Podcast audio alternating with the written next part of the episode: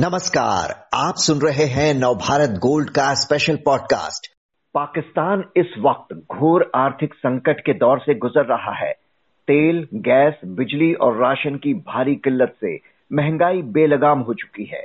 बिजली की कमी को देखते हुए वहाँ के कई शहरों के मॉल, बाजारों और फैक्ट्रियों को जल्द बंद करने के आदेश दे दिए गए हैं। तो फ्यूल बचाने के लिए पाकिस्तान के सेंट्रल बैंक ने अपने स्टाफ को घर से काम करने का फरमान जारी कर दिया है। पाकिस्तान कहीं श्रीलंका जैसे हालात की तरफ़ तो नहीं बढ़ रहा। यही जानने के लिए बात करते हैं वरिष्ठ पत्रकार इंद्राणी बागची से। इंद्राणी जी, पाकिस्तान की इकोनॉमी सबसे बुरे दौर से गुजर रही है। आखिर ऐसी हालत में कैसे पहुँच गया ये देश? देखिए, अक्षय ये हालत आज से नहीं है। पाकिस्तान जैसे एक रोलिंग आईएमएफ प्रोग्राम पे चल रहा है, कई सालों से। और उनको अपनी हालत सुधारने की इंसेंटिव जिसको कहते हैं, बहुत कम है। क्योंकि जब एकदम पूरी तरह से वो गिरने के तौर पे होते हैं तो या तो चाइना या फिर सऊदी अरेबिया थोड़ा सा उनको पैसे दे के उनको खड़ा कर देता है। और वो सोचते हैं कि इसके बाद हमें कुछ जो ठोस कदम लेने की ज़रूरत है उनकी इकोनॉमी के लिए वो ठोस कदम लेने की ज़रूरत नहीं है कोई ना कोई हमको बेल आउट कर ही रहा है लेकिन हम्म। मुझे लगता है कि ये दौर भी खत्म हो रहा है आ, मैं बताऊँ किस तरह से देखिए एक तो उनकी पॉलिटिकल इंस्टेबिलिटी है हम्म। और वो हम्म। लेकिन ये पहली बार उनकी पॉलिटिकल इंस्टेबिलिटी नहीं है ये होती रही है इमरान खान का जो सरकार अभी जो डिसमिस किया गया वो सरकार भी इकोनॉमी की तरह उनकी नज़र गई नहीं। लेकिन सबसे जो बुनियादी प्रॉब्लम पाकिस्तान में है जो श्रीलंका में नहीं है वो हम्म। है ये कि पाकिस्तान की इकोनॉमिक फ्यूचर पॉलिटिकल फ्यूचर उसकी आर्मी के साथ जुड़ी हुई है। बहुत गहरी तरह से। मतलब आर्मी उनकी इकोनॉमिक फ्यूचर ज़्यादातर तय कर लेती है और हम्म। वो अपने नज़रिए से तय करती है। आम आदमी के नज़रिए से नहीं तय करती है। और ये एक बुनियादी प्रॉब्लम है। उसके ऊपर आप डालिए चाइना से बहुत सारे पैसे लिए हुए हैं लेकिन उनका जो सी पैक जो है या फिर जो एनर्जी कॉरिडोर है वो ठीक तरह से एक तो बन बना नहीं है दूसरी उधर बहुत सारी प्रोटेस्ट और वायलेंस और टेरर अटैक्स हो रहे हैं टीटीटी की तरह से।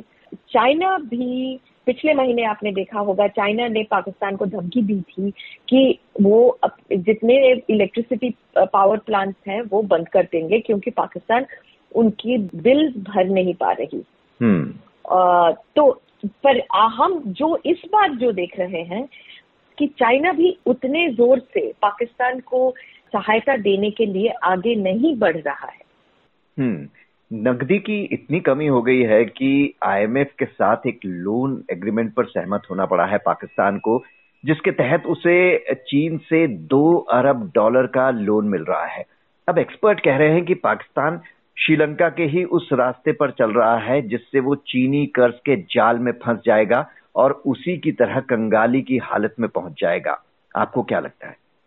देखिए पाकिस्तान चीनी चीन के जो जो डेट ट्रैप जिसको कहते हैं उसमें कई पड़ गया है। हम्म। मतलब श्रीलंका अभी उसके उसके पूरे जो रूप है उस डेट ट्रैप की पूरी रूप जो है वो श्रीलंका देख पा रही है। लेकिन पाकिस्तान को इसको पता था। ऐसा नहीं कि ये पहली बार है। ये डेट ट्रैप पाकिस्तान को कुछ सालों से चल रही है। और लेकिन ये डेट ट्रैप से मतलब निकलना उन उनके बस की बात नहीं है। क्योंकि अभी जो आपने अपने ज़िक्र किया वो आईएमएफ का जो आ, उन्होंने एक अंडरस्टैंडिंग लिया रीच किया है। हम्म। मतलब एक आ, जो उनका जो जिसको कहते हैं एक्सटेंडेड फंड फैसिलिटी वो आईएमएफ दोबारा पाकिस्तान को देगा लेकिन पाकिस्तान का सरकार को 436 बिलियन रुपी रेज करने होंगे टैक्सेशन से। पेट्रोल पेट्रोल टैक्सेशन से और जनरल टैक्सेशन से। अब आप देखिए एक तो ये सरकार भी वीक ही है। हम हम्म। ये नहीं कहेंगे कि ये सरकार स्ट्रांग है। हम्म, पाकिस्तान की जो टैक्सेशन बेस है वो बहुत ही छोटी है। बहुत ही छोटी है। मतलब हमारे देश में टैक्सेशन की बेस भी कम है छोटी है। पर थोड़ी थोड़ी आप देख रहे हैं कि टैक्सेशन बेस बढ़ाने की एफर्ट हो रही है पिछले कुछ सालों से। और वो बेस धीरे धीरे बढ़ रही है। पाकिस्तान में वो कोई वो कोई एफर्ट ही नहीं है कि वो बेस बढ़ाएँ। तो हम्म। उनके जो टैक्स टैक्स करेंगे तो किससे टैक्स लेंगे? क्योंकि आम आदमी जो है वो तो वैसे ही पिस रहा है।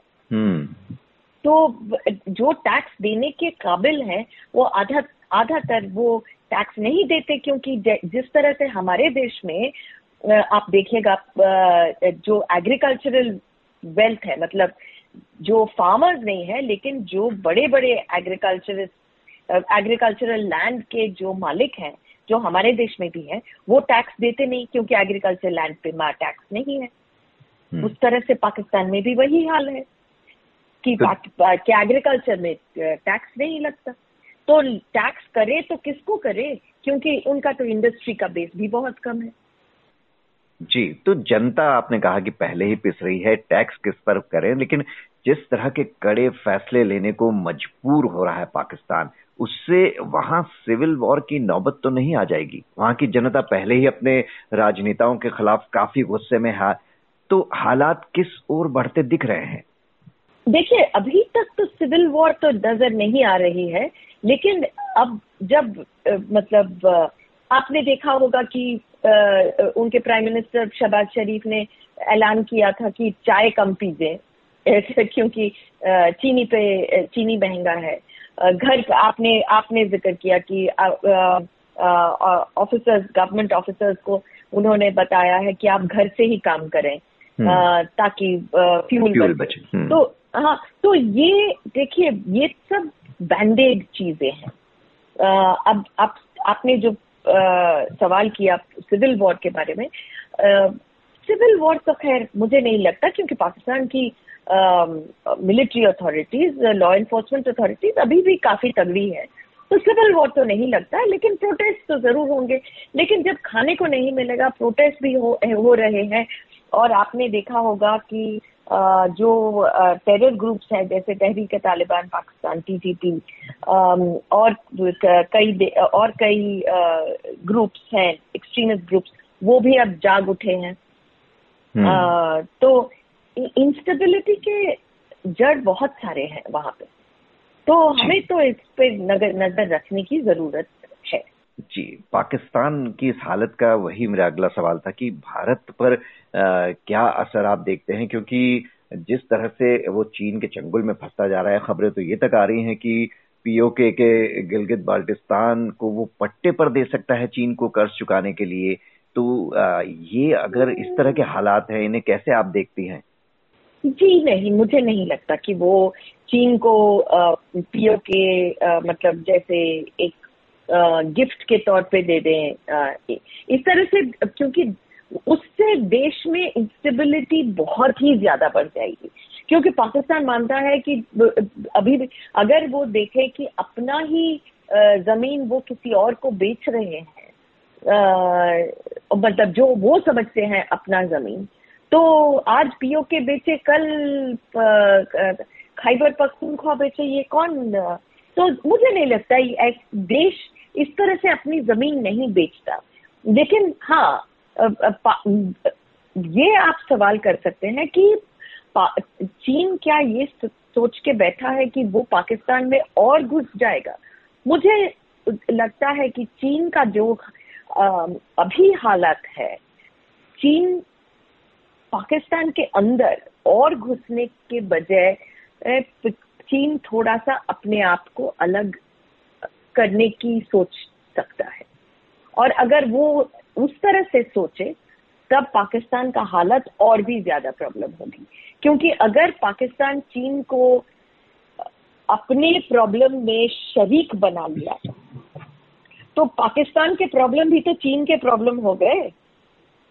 अगर हम्म। पाकिस्तान में मतलब दो चार पैसे के बाद जब वो पैसे खर्च हो जाएँगे तो पाकिस्तान के जो प्रॉब्लम जो इंस्टेबिलिटी जो टेररिज्म वगैरह है वो तो चीन के भी प्रॉब्लम्स हो जाएँगे। तो चीन क्यों लेना चाहेगा वो? बहरहाल तो पाकिस्तान में आर्थिक संकट काफ़ी बढ़ चुका है। इससे बाहर निकलने के लिए किस तरह के कदम उठाता है, इस पर सबकी नज़रें रहेंगी। इंद्राणी बागची जी बहुत बहुत शुक्रिया आपका।